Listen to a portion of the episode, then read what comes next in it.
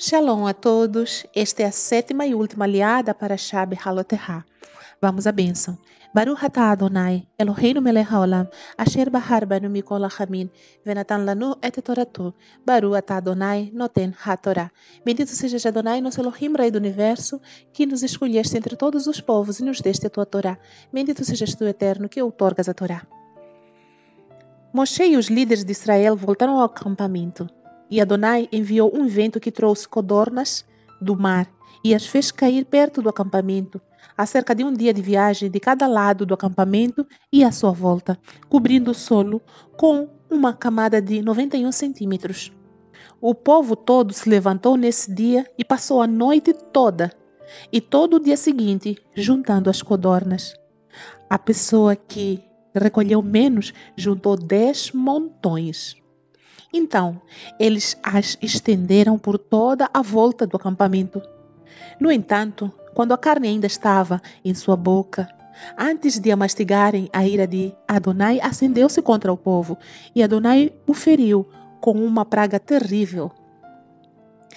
Por essa razão, esse lugar foi chamado Kivrot Ha-Tavar, túmulos da cobiça pois eles sepultaram ali o povo que era tão ganancioso.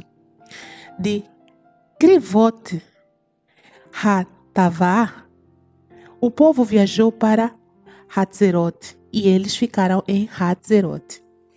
Miriam e Aharon começaram a criticar Moshe por causa da mulher etíope com quem ele se casara. Eles disseram: Será verdade que Adonai tem falado só por meio de Moshe? Ele não tem falado também por meio de nós? Adonai ouviu-os. O homem Moshe era muito humilde, mais que qualquer outro na terra. Pouco depois, Adonai disse a Moshe, a Haron e Miriam: Vão, vocês três, à tenda do encontro. E os três foram. Adonai desceu em uma coluna de nuvem e permaneceu à entrada da tenda. Ele chamou a Harone e Miriam, e os dois se aproximaram. Ele disse: Escutem o que digo.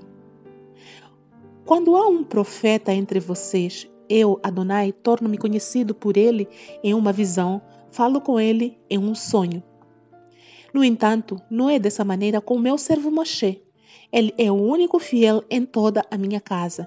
Com ele falo face a face e de forma clara, não por meio de enigmas.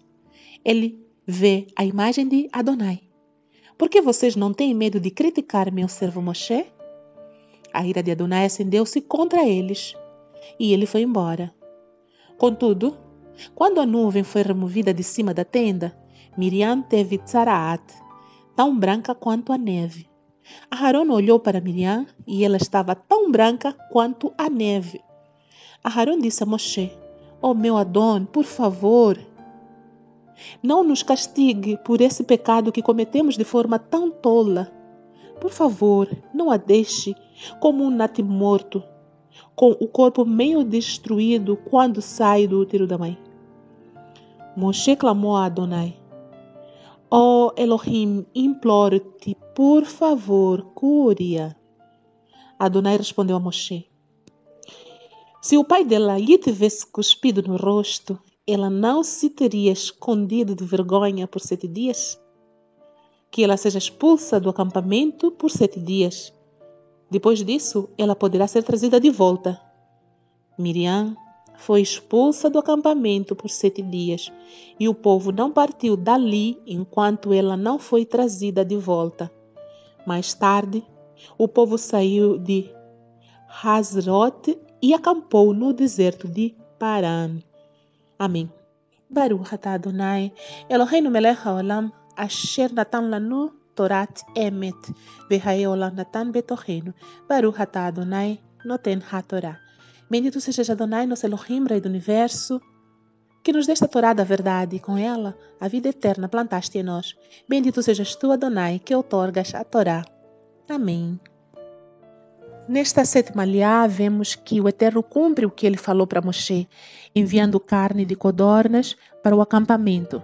Mas o povo, muito ganancioso, juntou tanta carne, comeram tanto que os mais gananciosos morreram com a carne ainda na boca, porque o Eterno ficou muito irado contra eles e acendeu-se contra o povo a sua ira, a ira do Eterno. Eles morreram, muitos morreram naquele lugar. E o lugar foi chamado assim: túmulo de cobiças. Ou seja, o lugar em que foram enterrados aqueles que estavam tão desejosos de carne, tão gananciosos, que não conseguiram se controlar com a sua gula.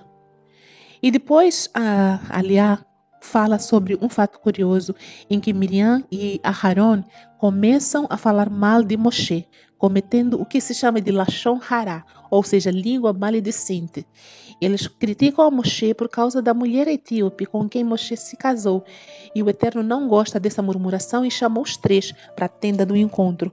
E fala para eles que eles não deviam criticar a Moshe, porque Moshe era um servo fiel em toda a casa do Eterno. O Eterno não gosta dessa atitude e sai irado. Depois da retirada do Eterno, logo a seguir, a Miriam é tomada de tzarat. Tzarat é muitas vezes tra transliterado ou traduzido como lepra, mas não é lepra. É uma manifestação física de um comportamento espiritual. Ou seja, devido a Lashon Hará, a língua maledicente, podemos contrair essa doença que chama-se tzarat e muitas vezes é confundida com a lepra. Aharon, logo, confessou e reconheceu o seu pecado e pediu que ela não fosse castigada. E nesse caso, nessa ocasião, Moshe interveio e orou ao Eterno, pedindo e implorando pela cura da sua irmã Miriam. Mas o Eterno disse que ela deveria ser expulsa do acampamento por sete dias. Devia fazer uma quarentena de sete dias para que, durante esse período, ela refletisse sobre o que levou a ela a ficar dessa forma, ou seja, refletisse sobre a sua língua maledicente, sobre murmurar e falar mal de uma pessoa, principalmente uma pessoa que é serva do Eterno, como era Moshe, o ungido do Eterno. Ela ficou nesse tempo fora do acampamento e depois foi restaurada. E o povo ficou ali acampado até que ela fosse trazida de volta para o acampamento, mostrando assim que não devemos cometer lashon hará. Se tivermos alguma crítica contra um irmão ou queremos é, corrigir um erro que ele esteja fazendo, não, não devemos procurar outra pessoa, uma terceira pessoa, para falar.